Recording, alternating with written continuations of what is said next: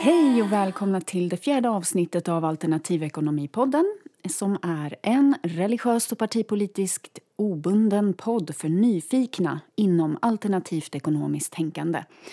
Och det här fjärde avsnittet kommer handla om ekonomin och mansrollen som ju hänger ihop. Och vi kom in på det lite, eller det knyter an till det förra avsnittet som handlade mer om eh, hur vi definierar arbete och hur det blir tydligt där att vi exkluderar det kvinnliga från det vi kallar ekonomin. Så nu ska det bli jättespännande att titta mer på normen. Och I det här avsnittet så kommer också poddens andra gäst, nämligen Gurgin. Och jag har blivit tipsad av, eh, eh, om honom av en följare som är en man och som själv ville liksom ändra sin livsstil eller kanske sikta på att jobba mindre men inte bara liksom hoppa av ekorrhjulet och typ leva på mm, eh, spekulation, tillgångar och andra saker utan verkligen dra ner, alltså minimera, skala ner, eh, förenkla.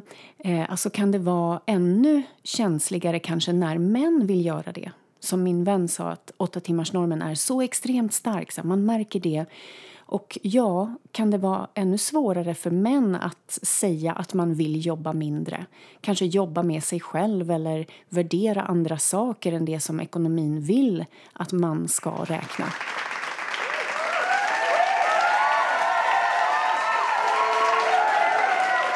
Ja, men det är klart vi ska göra det. Eh, och eh, samtalet med Gurgin blev ganska långt. Vi tyckte båda att det är ju helt okej okay om det kommer naturligt. Så att vill man lyssna så får man lyssna. Vill man stänga av så får man stänga av. Men poängen med den här podden är ju också att gå lite mer på djupet och liksom skrapa under ytan eh, och se vad som driver oss i, alltså även som ekonomiska agenter om man nu säger så. För att vi har så många beräkningar och beskrivningar på eh, all ekonomi liksom, som händer utanför oss. Men allting börjar ju i vårt huvud. Så vad har vi inom oss? Våra tankar, våra idéer, våra ideal, våra normer. Det är där allting börjar. Och jag var också nyfiken och hade en hel del frågor om upplevelsen som man att liksom vilja bryta den här ekonomiska normen. Eh, jag vet ju hur det är för mig, men jag kanske inte får höra typ eh, argument man stöter på eller hur man, eh, vad man kan få för reaktioner från vänner och familj om man är man och vill eh, just bryta den här normen.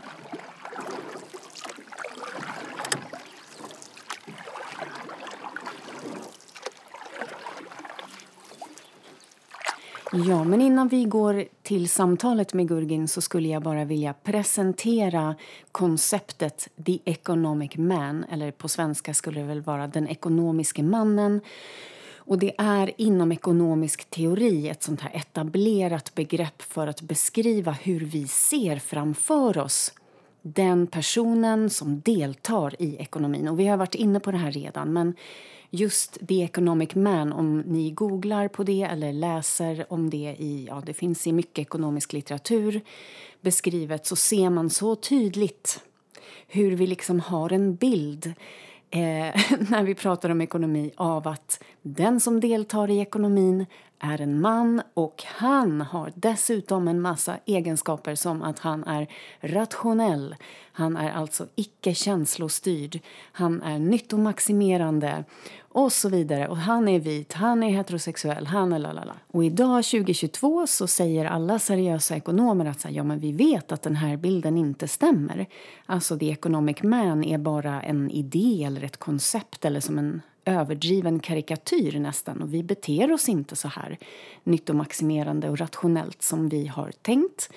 Men ändå så fortsätter all ekonomisk teori att utgå ifrån den eh, bilden. Så det är en intressant krock. Så varför håller vi fast vid den här bilden när vi vet att den inte ens stämmer i den här utsträckningen? Och där har jag ett boktips. Katrin Marsals Who Made Adam Smiths Lunch eller Det enda könet. Men jag tänker inte avslöja hennes slutsats om varför vi gillar The Economic Man så mycket trots att vi vet att den inte stämmer. Utan köp och läs hennes bok. I slutet av det här avsnittet så kommer jag också berätta lite om eh, nästa avsnitt, tema och gäst och sådär. Men nu ska vi gå till intervjun med Gurgin. Han kommer presentera sig lite löpande under intervjun. Vi kommer få höra om uttryck som jobbism och jag har såklart era lyssnarfrågor till honom. Så let's go! Yeah, yeah, yeah, yeah, yeah, yeah, yeah.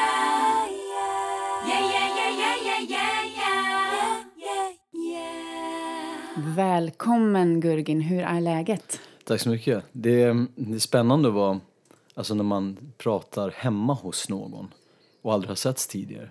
Verkligen. Din bokhylla säger väldigt mycket om vem du är. Oh my god, I don't wanna know vem jag är. eh, ekonomiskt intresserat flum. Ja, mm. stämmer. Check på den. Ja. Ja, men vad kul.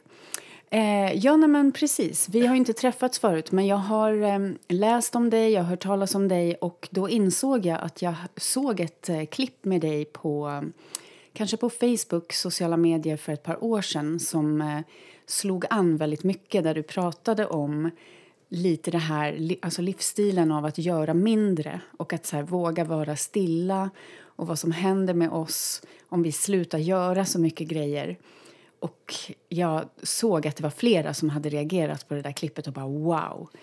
Så att eh, jag tänker att ja, du liksom håller på med grejer som många kanske känner av nu att det, att det är grejer på gång, förändringar på gång med oss Vad människor. Kul. Jag känner att jag ljuger väldigt mycket för att just nu så är det sju dagar i veckan jobb. Från ja. morgon till kväll. Ja. Eh, men under många år att ha gått ifrån ett hyperstressigt liv tills att bara så här hoppa av hela ekorrhjulet, sälja allt, inte engagera sig i konsumism och sånt skit och jobbism. Tills att så här, målet är en, en arbetsdagsvecka. Mm. Um, det var ju väldigt spännande. Alltså det kom ju otroligt mycket ångest med det där också för att man, man bara shit jag har så mycket grejer jag inte jobbat på. Mm. Har du sagt upp dig någon gång? Ja. Har folk frågat dig då så här, men vad ska du göra med din tid? Jag har inte sagt upp mig för att helt sluta jobba utan för Nej. att söka jobb där jag trivdes. Mm. Och då var det mest att folk kanske speglar en oro för att man inte ska få ett jobb som man trivs och hur ska du betala räkningar och sådär. Mm. Men hur var det för dig? Alltså, jag tror att mitt fall var ju lite mer extremt men de, de flesta som kanske går ner i tid får ju kanske den frågan, men vad ska du göra då? Som att det är så viktigt att vi ska göra någonting med vår tid. Men jag, jag hade mm. ingen så färdig plan. Och eh, insåg inte att när jag skulle frigöra tid att man hade också tid att så här, såna här grejer som, så här, speciellt kanske som invandrarkille så har man inte den uppmuntran med sig hemifrån för att nu har man kommit till ett land, vi har förlorat mycket. Mm. Mina drömmar ska bli dina drömmar. Du ska bli läkare, du ska bli ingenjör. Mm. Så kommer man in i det här landet med en stark ingenjörstradition och så här, in och kuta nu för fan. Mm. Du ska bli bättre än svenskarna liksom. Det är det här jag har med mig från två liksom föräldrar från Kurdistan. Att nu har du chansen, ta den. Mm. Um, alltså, håll inte på att engagera dig i såna stora frågor som vad ditt liv ah. kostar eller om, om modellen är rätt eller inte. Mm. Det där har inte, det, det, är inte din position, det, det, det är ett systemfel. Och sen så lär man sig oavsett vilken position man har i samhället, att det är alltid ett system som gör att jag som individ um, kan fortsätta göra fel, för det är alltid systemet. Mm. Och sen så undrar man ju så här, men vad är min roll i hela det, så här, det ekonomiska systemet? Mm. Är det att göra det mindre värre? Är det att hitta något alternativ? Alltså kommer jag och typ mina hundra vänner göra skillnad? Mm. Um, men jag tror att det, det lättaste är att ge upp, tycka att det är fel, ja. fortsätta göra ja. fel. Ja, Precis. Jag tror jättemånga känner så faktiskt. Och det var väl det som kanske syntes på den här posten du la upp, det här videoklippet, där du pratade att det var så många som eh, kände igen sig i det. Och bara, jag vill stanna, jag vill stoppa liksom. Eh, men att det är svårt. Jag, jag känner igen jättemycket av det här, verkligen. Och också lite frågan om system och individ. Mm. Eh, och jag vet att många också pratar om det och undrar över det. Hur mycket ansvar ska vi lägga på oss själva? Eh, och att försöka liksom sätta press på, på systemet eh, i stort. Det, det, är så spännande att vissa saker får vi individualisera, vissa saker får vi inte individualisera. Alltså, ehm, jag har flera gånger använt och jag har märkt att det träffar människor. Så jag fortsätter använda det även här i din podd. Men ehm, när Paolo Roberto, som det, det, liksom, det här var ju uppe hur länge som helst i media, folk var skitförbannade. Han hade ju aldrig kommit undan med det om han hade bjudits in till Jenny Strömstedts soffa där när han satt där ångerfull framåtlutad och hade sagt så här du kan inte skylla på mig. Det är inte mig det är fel på, det är patriarkatet. Så vi har lärt oss att vi kan liksom individualisera sexism. Alltså det hade aldrig accepterats om jag sa något så här, kvinnoförnedrande till dig nu och jag skulle peka på strukturer.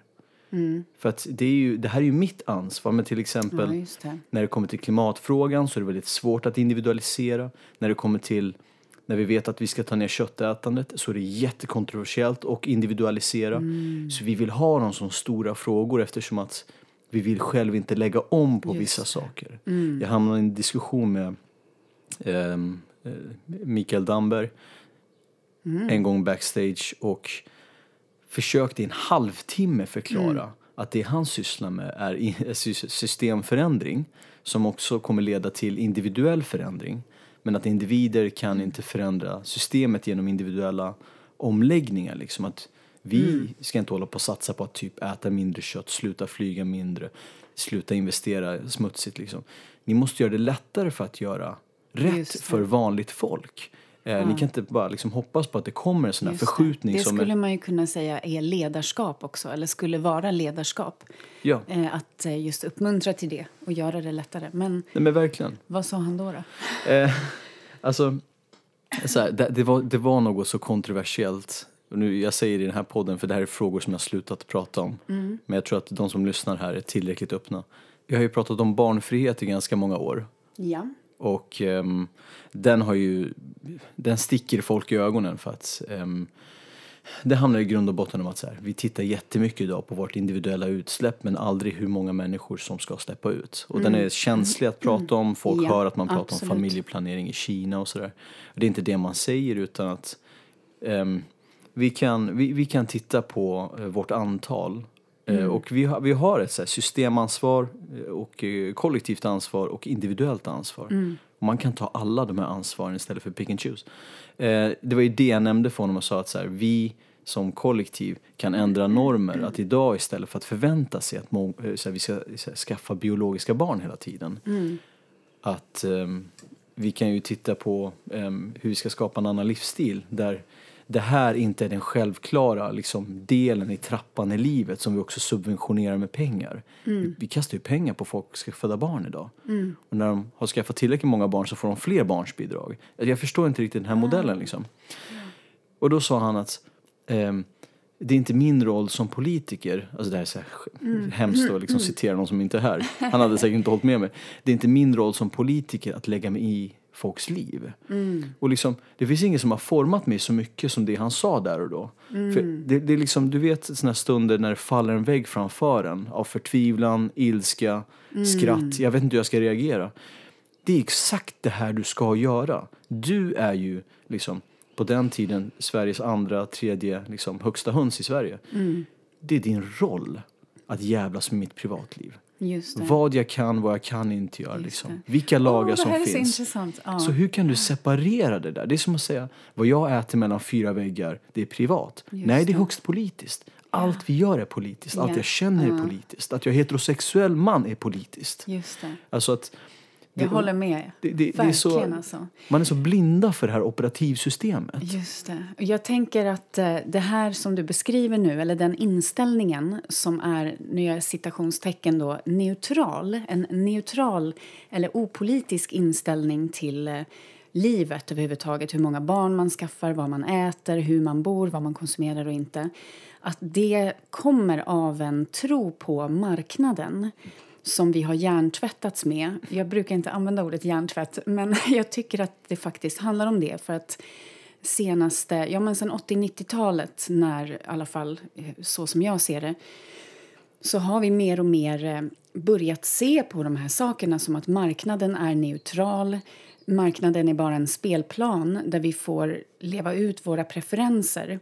Och därför så behöver inte politiker lägga sig i eller jag skulle vilja använda ordet ledarskap också som en positiv, eh, på ett positivt sätt. För jag, jag saknar väldigt mycket ledarskap i, bland politikerna eh, och upplever en avstängdhet som du beskriver där man liksom tror att vi bara är neutrala, vi ska lämna allting till marknaden så kommer det lösa sig självt eh, och politiker ska inte lägga sig i.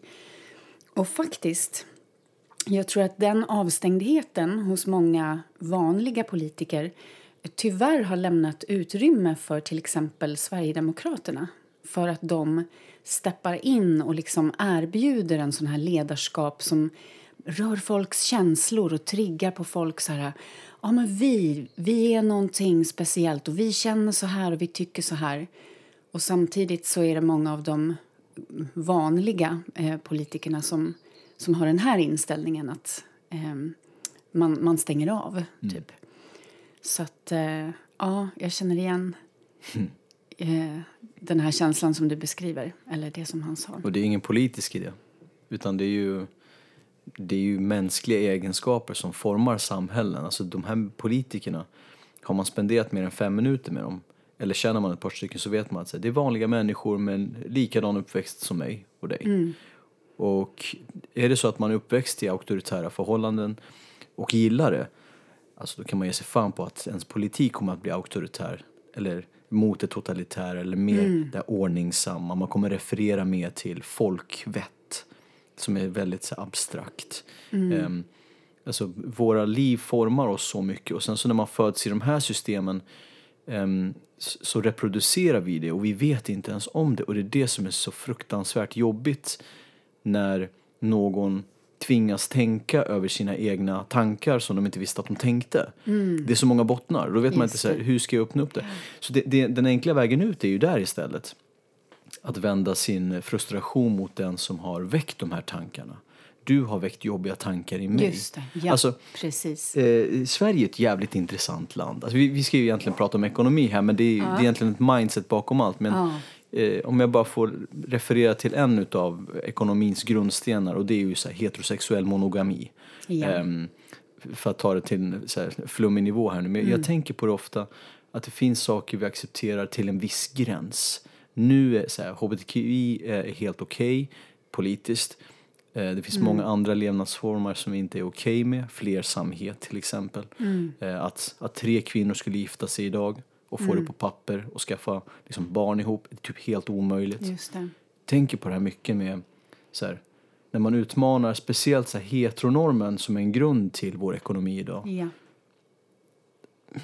jag, jag uppmanar alla som inte tror på det här att själva ingå, jag och min flickvän har upp ett förhållande. Mm. Alltså hur provocerande det kan vara mm. när du är en av oss. Du är ju hetero, du är ju liksom sådana som du går inte, vi går inte Pride-paraden för sådana som dig. Du är en av oss. Mm. Så varför fuckar du upp in i vår lilla, vår lilla ruta här? Vi har ju det bra mm. liksom.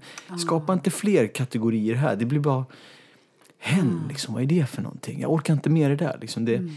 Så att eh, det, det är intressant att se hur, när man finns väldigt mycket som är, är inom normen men också när man kommer mm. lite närmare in på utanför eh, normen. Att det. Det, det, det, stör mycket. Klimatfrågan stör mycket. Ja. Frågan om sexualitet, pengar, eh, vad vi äter, ja. hur vi skapar en familj liksom, som är grunderna till ekonomin. Det är fruktansvärt hur lätt triggade mm. människor är av andras val. Mm. Ah, av andras val, just det. Där tänker jag på Sverige och apropå så här, svensk kultur och så att vi har en självbild av att vi är väldigt fria och liberala på något sätt, att vi är så toleranta och så här. Och samtidigt så är det flera av de här normerna som är jättestarka och heliga och man får inte ifrågasätta just att man kanske ska vilja ha tvåsamhet, vilja ha barn. Um, och här också det här klimat... Eh, eh, ens rättigheter, där kan jag också uppleva att det är ett starkt motstånd att se att jag också har skyldigheter och att jag inte typ som svensk eller som bor i Sverige bara har en massa rättigheter automatiskt som kostar liksom för andra eh, som kostar för människor i andra delar av världen eller som kostar på planeten. Och bara igår så såg jag att det var något samtal om det, något så här panelsamtal där förra gästen Farida var eh, involverad och där de pratade om det här med rättigheter som en, skulle vara en punkt. På Klimatforum? Eh, ja, det var det nog. Precis. Och, och det kände jag så här, ja ah, just det, wow. Gud vad vi i Sverige liksom lever med den här bilden av att vi minsann ska få köpa eh, smör och mjölk och kött eller vad det nu är. Och möbler och kläder och eh, annars är det liksom, eh, blir vi kränkta. Typ, som att vi lever i en egen liten eh, ö. Mm.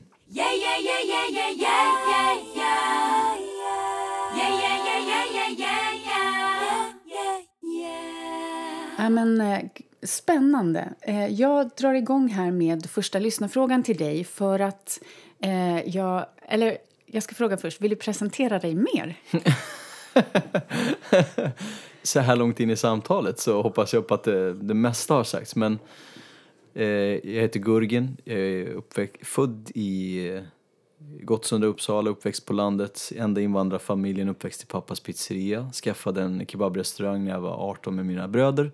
Gjorde alla rätt, duktig pojke. Drev en kebabrestaurang med mina bröder vid sidan av lumpen. Så jävla duktig var jag. Lärde mig stå i vakt Wow. för Kapten Hansson i F20, Uppsala Bålsta. wow. Eh, Jag har mycket manlighetsnormer redan Mycket, här som jo, jo, jo. fylls upp. Eller Ja, men sen, sen är det det osynliga, det här är det mätbara. Det osynliga med Mellanöstern mansnormer, det är bara, det är bara ännu fler lager. Eh, dubbelexamen journalistik för att imponera på min mamma. Jobbade, det är helt sjukt, men det är, det, det är liksom, jag har jobbat på mina anknytningar, jag vet varför.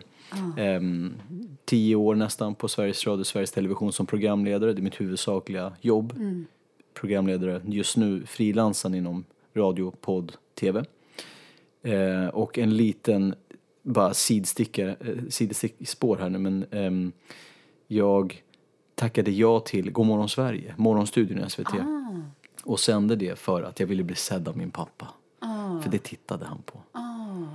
Och det var typ det, det här är typ det mest nakna och sorgliga jag kan säga. Ehm, och då visste jag att då hade jag hans fulla uppmärksamhet. Och det är ju det jag har velat haft. Vi Ja. pratar om manlighet i det här liksom. Det är så här, jag har velat bli sedd av en man.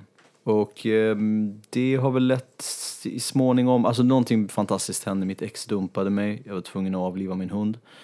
Och jag gillade inte längre mitt jobb. Jag gillade inte mitt liv som jag hade byggt upp där. Det var så här, folk ville ha det, folk ville prata med mig för jag hade ett intressant jobb. Märkte jag på den där förfesten när man ställer kapitalfrågor. Vart bor du? Det är liksom Ja. postkodsfrågan. Vad jobbar du med? Hur mycket tjänar du egentligen? Mm. Ehm, Ja. så jag sålde allt, donerade bort allt, köpte en husbil, reste runt Europa i fyra år med min hund. Mm. Ehm, bestämde mig för att vara frivilligt singel så länge som möjligt. Ja.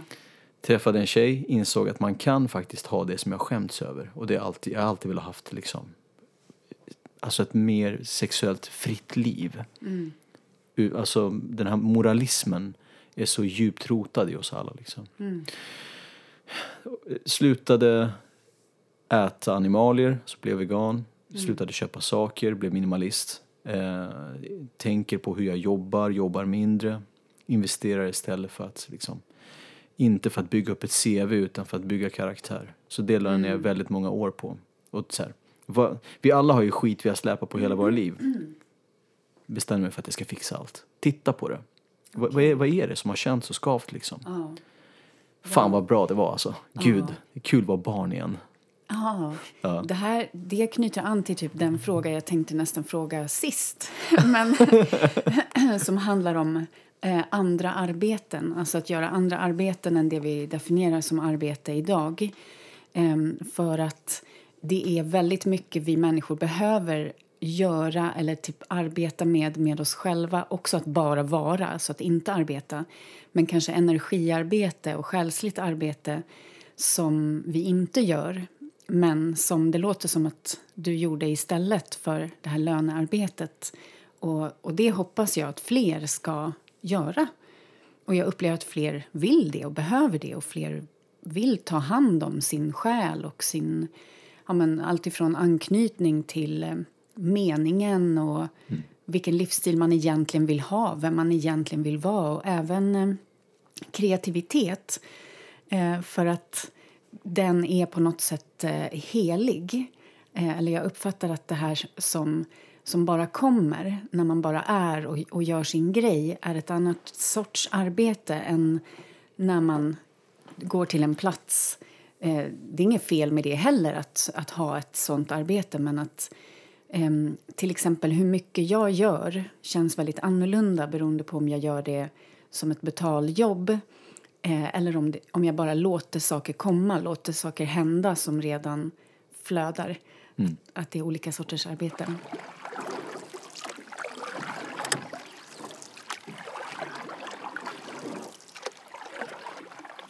Men okej, jag har ju fått några frågor eh, från lyssnare och jag har några frågor till dig. Och nu när du har givit lite bakgrund så, eh, så tar jag faktiskt upp den här första frågan eh, som kom från en eh, manlig lyssnare som frågade varför du tror att det här, den här livsstilen av att konsumera eh, och tjäna mycket pengar och ha mycket pengar ses som manlig. Alltså, var kommer det ifrån? Vad beror det på? Eller varför är det så?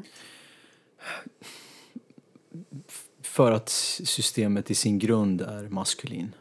Ja. Ehm, bilismen är en maskulint kodad praktik. Alltså att, att kunna bygga upp något och riva ner det, det är maskulint. Ehm, att kunna döda någonting och äta det, det är maskulint. Alltså det, det är så mycket som är maskulint kodat idag som gör att vi, vi, vi har den osynliga utgångspunkten och kvinnor som inte lever upp till det är bara dåliga halvmän. Så att ehm, det, det, det här ligger som ett täcke på alla frågor och vi vet inte för vi ser inte det täcket Just det. liksom. Det är det som är problemet med normer, att man inte ser dem. Ingenstans i de här normerna så, så handlar det om att vårda saker utan det, vi ska bygga upp, förstöra, alternativt bara förstöra. Så det är ju det som, alltså det är de här sakerna som gör att vi inte kan ställa om. Vi vet ju, forskning säger exakt hur vi bör leva eh, för att ha ett så liksom sunt, liksom biocentriskt liv som möjligt. Så varför lever vi inte det för? För att vi har massa värderingar som står i, världen, eh, i, i, som står i vägen och det här är liksom grundbulten till en av dem. Alltså, jag, jag, jag, har ju, jag umgås ju också i så här homosociala miljöer. Så här, Kurdgäng på typ 15 killar, 20 killar från studenttiden. Vi kan ju inte fira en svensexa utan att, nu flyger inte jag jag missar ju ganska mycket grejer. Och det gör man ju när man ställer om sitt egna Ja. liv. Man blir, man blir lite mer ensam, man förlorar kontakten med sina vänner. Vi ska flyga fem länder bort för att umgås i två dagar. så vi kan dricka sprit och vi ska gå på köttrestauranger och vi ska skjuta på en skjutbana. Och åka så här, fyrhjuling i skogen och sen åker vi hem. Det, för, för det, det, nu känns det som att så, ja, men det där är bara hans miljö. Det är allas miljö. Vi bara vet inte om det. Ja, ja. Ehm, att i den här liksom... Vi, vi lär oss det sen, sen, vi, sen, sen liksom lekparken. Och vi, när vi tittar på barn, jag hörde häromdagen några liksom föräldrar prata om eh, när de höll på att liksom brottas lite grann att barnen då i parken att de säger så här, kolla nu håller de på att reda ut ordningen här. Ah. Och då känner jag så här, det är exakt det där. Exakt det där som händer när du har kavaj och din kollega har kavaj på sig. Eh, att Ja. ni, när ni tävlar om det där HR-jobbet. Eh, ni hade lika gärna kunnat brottas i sandlådan. För att det är där ni reder ut ordningen. Vi reder ut ordningar. Du är uppe, jag är nere. Vi kan inte titta liksom symmetriskt på människor. Utan vi måste titta uppifrån ner. Alltså, ja, tack för att du säger de här grejerna. För att eh, det, det går i linje med mycket av det som jag har läst senaste tiden och mer och mer också börjar se. Em, så det känns ju skönt att höra det också från dig. Um, och du som då har levt ut det här på något sätt eller tagit steget. Um, min nästa fråga handlar om motstånd mot det. Där jag då undrar över vilket motstånd du kanske stötte på både utifrån och eh, in, inifrån.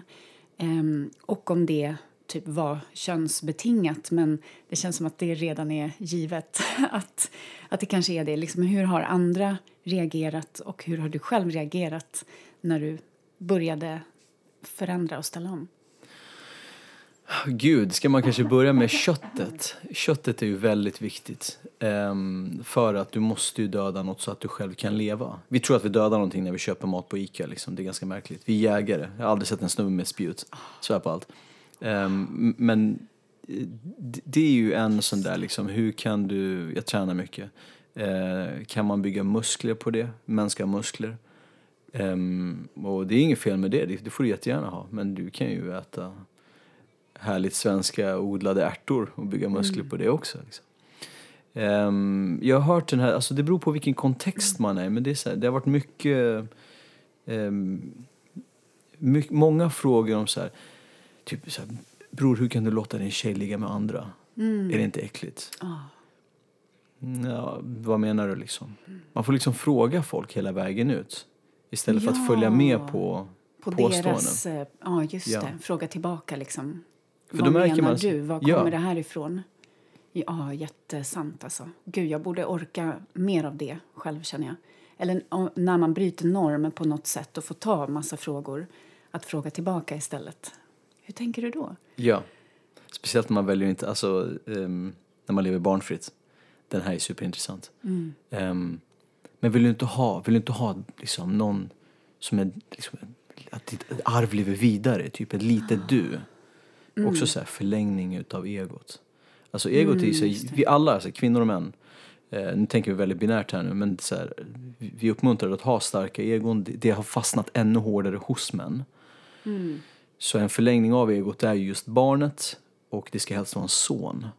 Ehm, Ah, Sonen för ju vidare din manlighet. Dottern är ju, man brukar höra så här, att det spelar faktiskt ingen roll om det är son eller tjej. mm, Jag tror inte att många killar riktigt menar det. mm, Ehm, just det. nej men det, är- alltså, det är intressant, folk som lever alternativt, alltså fy jävla fan. Jag har bara gjort det sedan 2017, det är 2022. Ah, Man får, ju, man får ju be folk att fråga, hur menar du? Eller vad tänker du? Bara aldrig svara. just det. Gud, bra tips att ta med sig. Eh, ja, tänker jag. Men inte hamna i defensiva lägen hela tiden. Varför ska man göra det precis. Ja. Åh gud, nej, för att, eller jag känner igen det lite själv sådär. Jag tycker att jag får mycket frågor av olika skäl och på olika sätt, men och att det är eh, lite jobbigt faktiskt. Eh, och att jag, jag förstår intellektuellt att jag borde ta emot det mer positivt och bara ja men det här är en öppning och folk är nyfikna och, och så känner jag bara låt mig bara få vara som jag är Ja. typ och göra som mina val. Ehm, just det, och det tycker jag är så bra med sociala medier faktiskt. Det finns ju både positiva och negativa saker men att då kan jag följa typ minoriteter eller alternativa personer som delar när de orkar. Så de behöver inte få frågan så här, "Ah, varför gör du så? Hur känns det här? Ah, hur känner du nu när det bla bla? Utan ehm, folk, och som nu i, podden till exempel, så är det för att man själv har valt att så här, nu orkar jag dela och berätta om eh, min livsstil, mina livsval eller så. Ehm, det tycker jag är skitbra. Jag, jag försöker följa eh, till exempel på Instagram så många olika liksom, livsstilar som jag kan. Eh, som jag inte hade fått tillgång till annars tror jag. Typ på arbetsplats eller så när det är mycket stress och, och sådana där saker.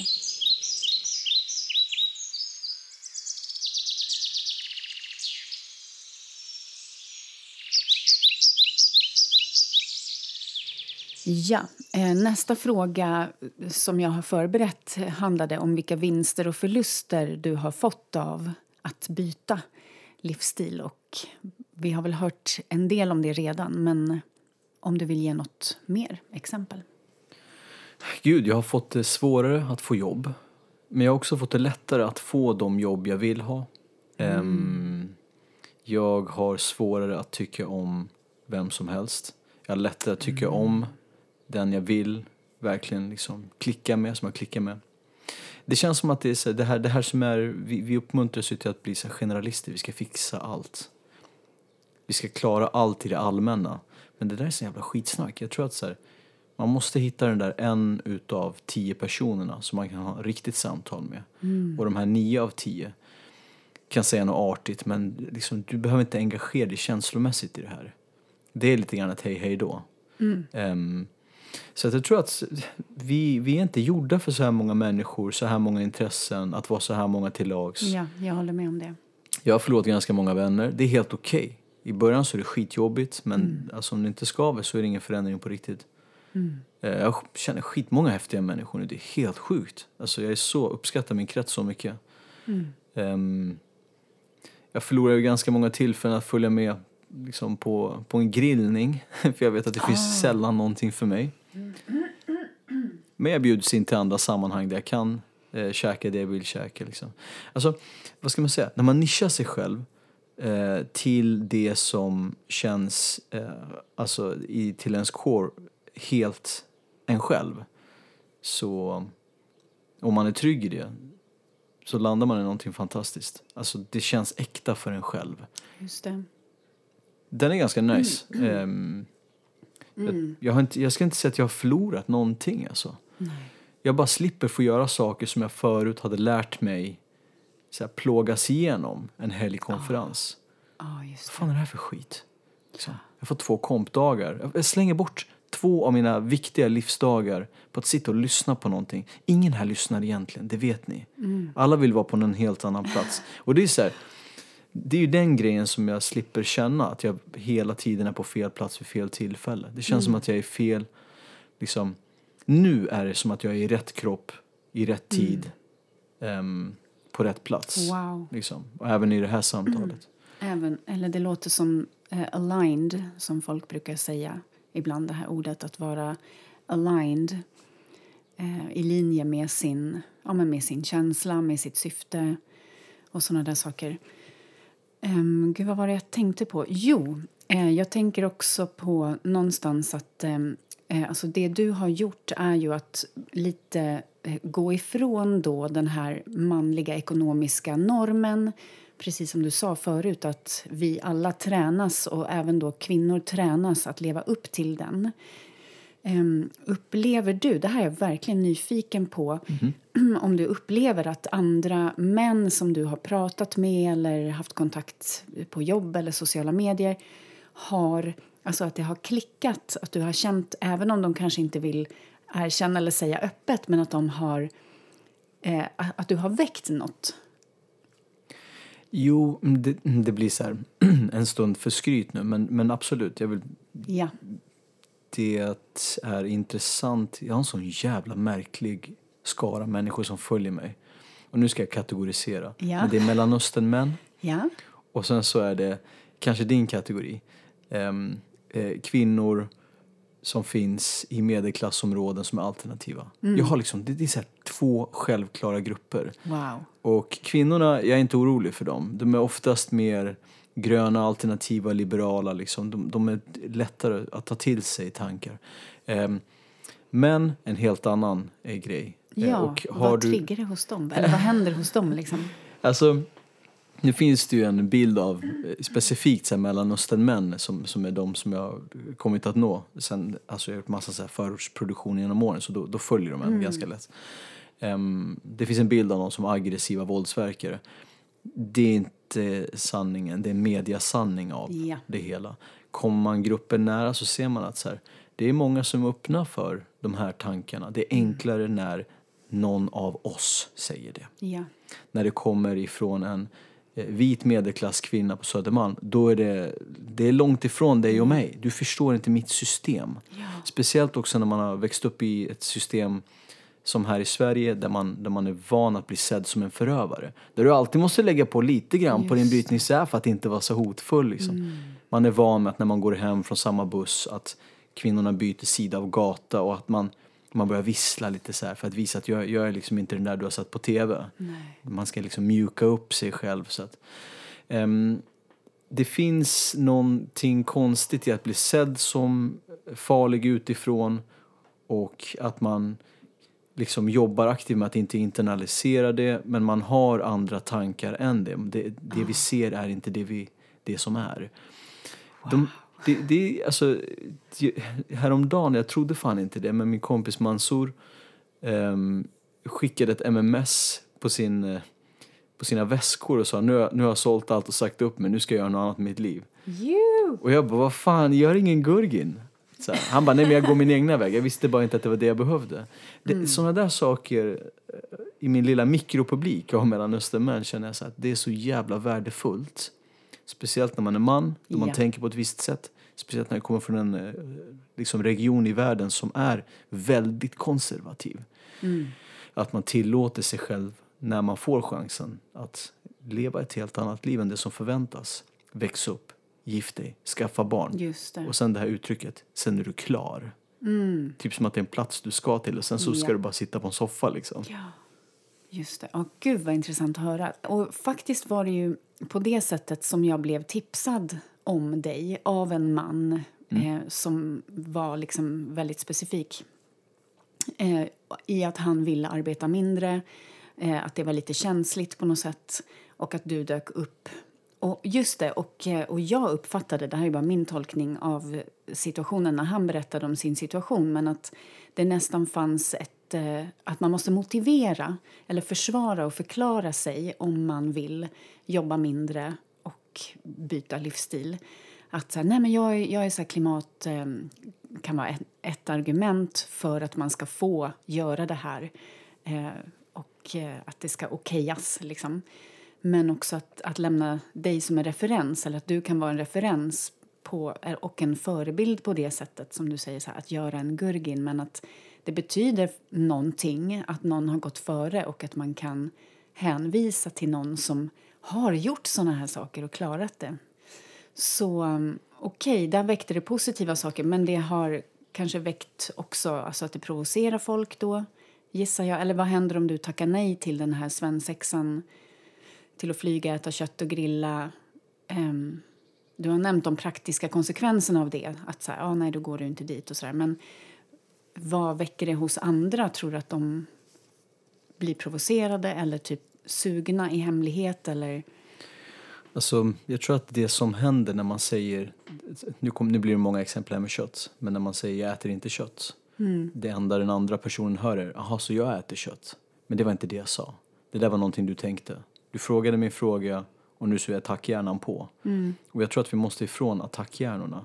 Och det är så här, det finns så många um, generation, liksom 10 000 generationer människor som har upplevt samma sak så fort man går utanför lite grann. Ehm, jag, jag vet inte vad det är som händer så när, man, när man projicerar sina jobbiga känslor på någon annan. Alltså, att det är också socialt accepterat att nu har du sagt att du inte vill ha barn. Aha, så jag skaffar barn. Så jag har ett barn. Så jag måste motivera för det varför jag har ett barn. Måste jag det? Det blir så här, eh, det är så oansvarslöst. Det är så ansvarslöst att säga något sånt för att man tänker att då måste jag också ha en smart åsikt om det här. Men jag tänkte att i den här frågan att det är bara du som ska ha en smart åsikt om det här. Alltså stackars nykterister, kolla på dem. Det finns ingen motsatsord till nykterist. Drickare. Just det. Idag, alltså idag ser vi nykterist, eh, motsatsordet, som missbrukare. Men det är inte riktigt sant. Nej, just det. Det är konsument. Precis. Och då frågar man varför dricker inte du? Nej men lyssna nu, det där är ett aktivt icke-val. Fråga inte den här personen varför de inte dricker. Fråga, fråga dig själv varför du dricker.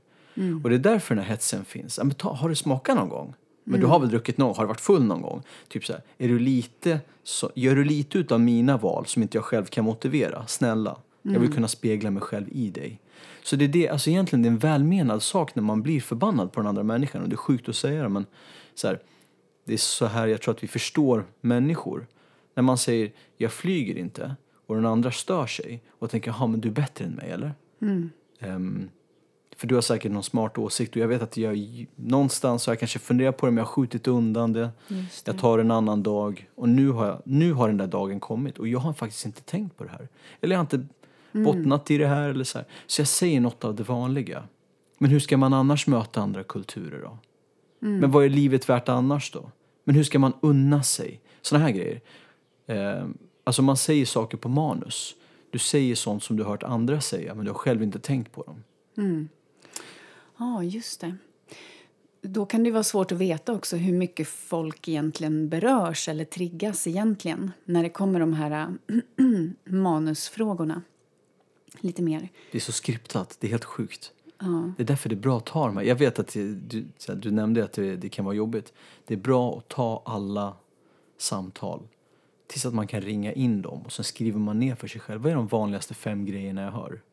Just det. Typ som Gud, här- det borde man göra. Har du jobbat som försäljare någon gång? Telefonförsäljare? Nej. Nej. Eller jo, när jag var ung typ. Ja, hatade det. Ja, Men fick ni ingen manus så här? Om de säger nej så ska du, kan du säga de här tre sakerna. Ja typ kanske. bara, bara mindmappa skiten ur det här det. samtalet. Just det. Fan, gud vilket bra tips. För nu, vi börjar komma till avslutning Mm. nu tänker jag och då är det bra att ge lite tips tänker jag för att man ofta bara ja men jag vill också testa någonting eller förändra någonting.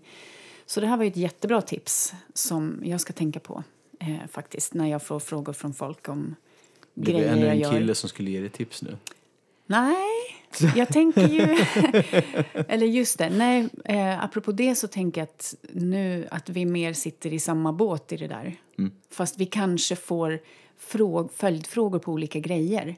Jag äter inte heller kött, men det, det får jag faktiskt absolut frågor om. Men jag får mer frågor om att jag inte har man eller partner eller barn. Vad mer? Ja, men klimatet. li- Där får jag frågor om såna saker. Och, Jo, men saker som jag gör och faktiskt andlighet.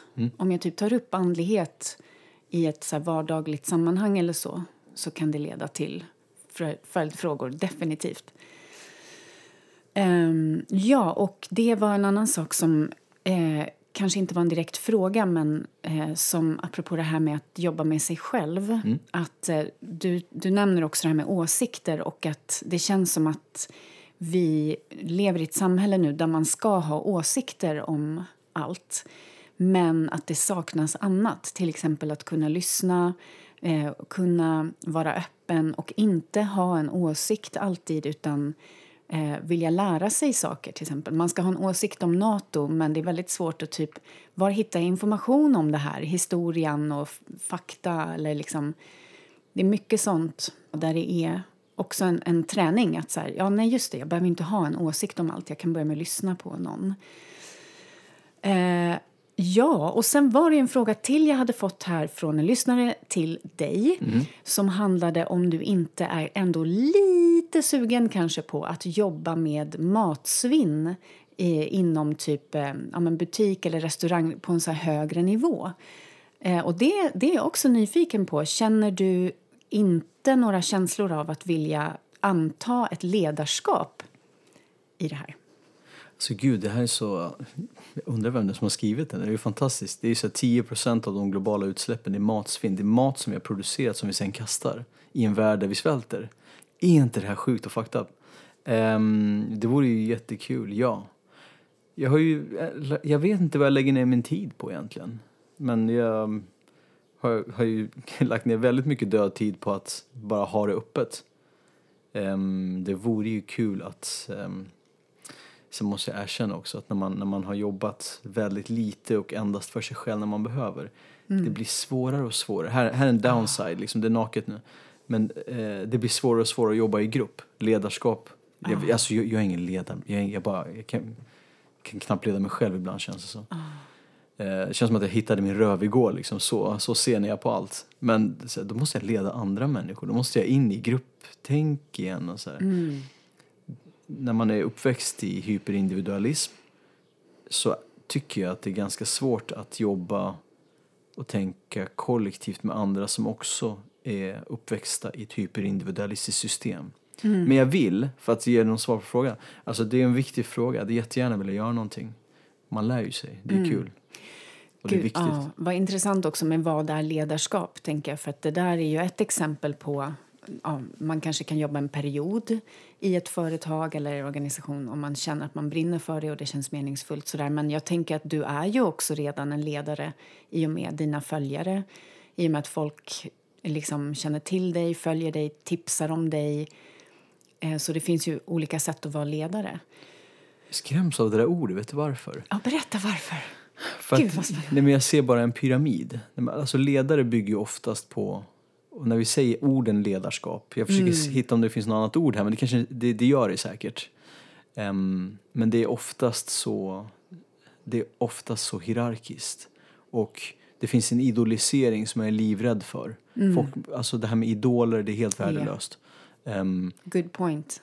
och jag är, så här, jag, är, jag är rädd för att hamna där. Jag, det, det är inte jag som sitter och ger mig själv skryt här nu, men när någon säger så här, det är så inspirerande det här. Jag blir livrädd för sånt. Du ska bara veta hur dum i huvudet jag är. Jag känner samma ofta. ja, men ta makten över ditt egna liv. Alltså du kan så mycket mer. Titta inte på vad jag gör. Skit i vad jag är helt ointressant. Gud vad mycket makt du har i dina händer. Ja. Och det, det, det, med risk för att det blir så här superneoliberalt här nu att så här, du kan förändra världen-grejen.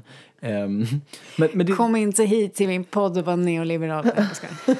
Nej, men alltså så här, det, men folk, folk är så kapabla liksom. Ja. Alltså, jag menar, var det en organisation som födde Greta? Nej, ett tankegods som gjorde att hon vågade agera på det. Liksom, vem, vem, var, vem var Gandhi och MLK, liksom alla de här. Det är vanliga människor. De vaknar på morgonen, de letar vilken frukost de har. Fan, jag måste gå och köpa mat. De går till butiken. Ja. Så glömde jag köpa kaffet idag också. Alltså, de är lika idiotiska som, som du och jag.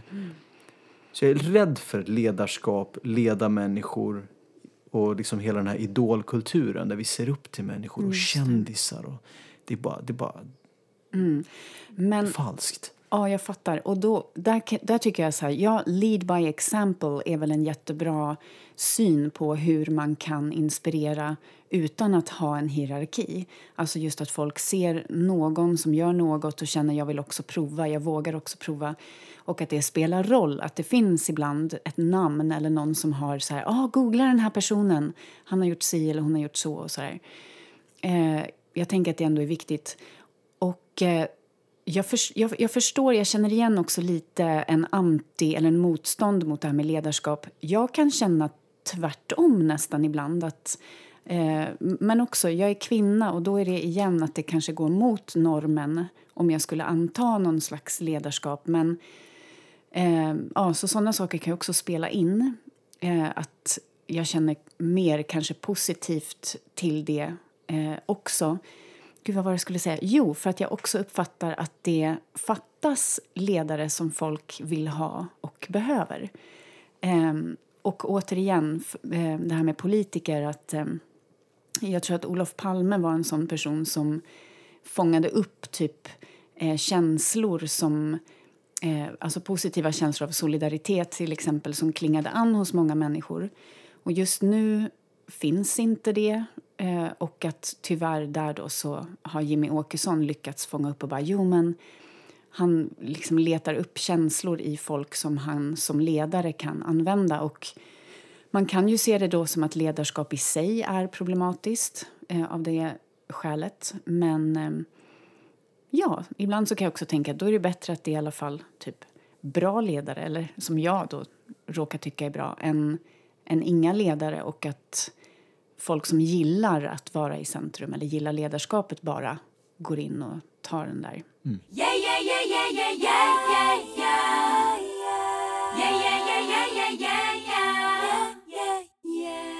Men det sista då, som avslut, är eh, tips helt enkelt. Har du typ eh, tips vad man kan göra eller läsa kanske?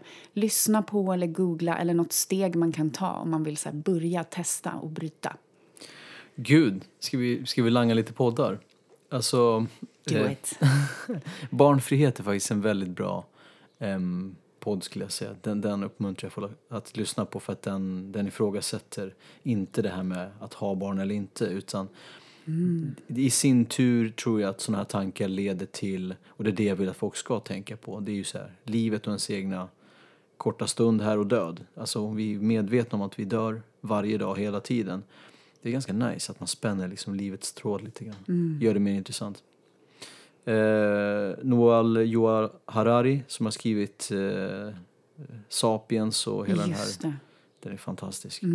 Ehm, det är så tråkigt att tipsa om så här böcker som alla har läst. Jag har inte läst den. Jag har hört att alla tipsar om den. Så shoot, fortsätt. Och det var typ inte länge sedan jag hörde om den första gången. Det är ju he- helt, helt underbart. Med många bra exempel. Men den här eh, Kahnemans eh, Nobelprisade bok där man tänker snabbt och långsamt.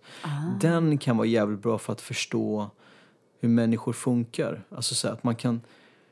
ibland när man pratar med folk så vill man ju veta så här, hur tänker den här personen? Och det här är Ah. ju kortfattat, jag kan ju bara, det är väl 500 sidor men kortfattat, han pratar om system 1 och system 2-tänk. Alltså sy- system 1 där vi tänker snabbt, vi måste rädda det här barnet som kommer ramla ut från balkongen snart.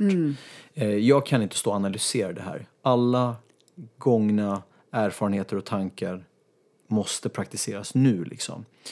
Eh, det brinner. Använd det systemet. System två är det här långsamma, djupa tankar.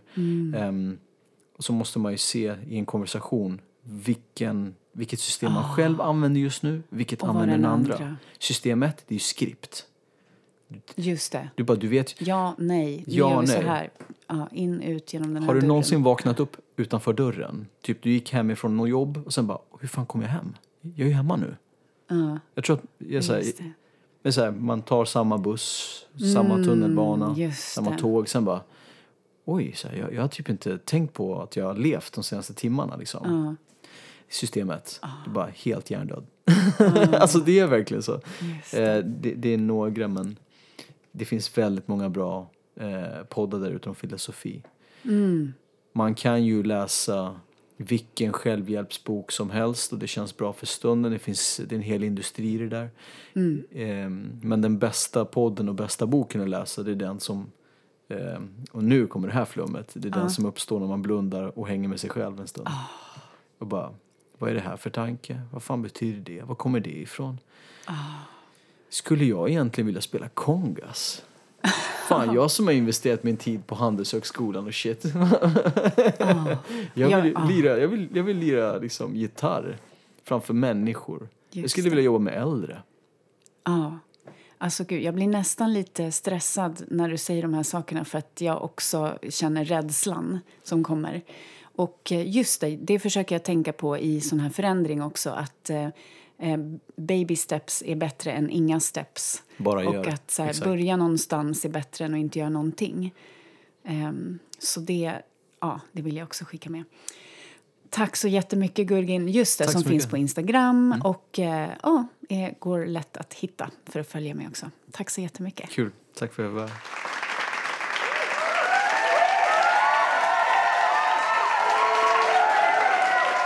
Ja, show some love, take that step. Nu ska jag tacka för den här gången och säga att nästa avsnitt har tema Vad är pengar? Och jag har bjudit in Hannes Anagrius från Tillväxtparadigmet för att just prata om det här. Eh, och ni får gärna följa mig såklart på Instagram, Lena understreck Bjarskog för frågor till Hannes eller till mig eller bara om det här eh, konceptet som vi kallar pengar. Så vi ses där eller vi ses här i podden eh, nästa gång. Tack så jättemycket och ha det bra.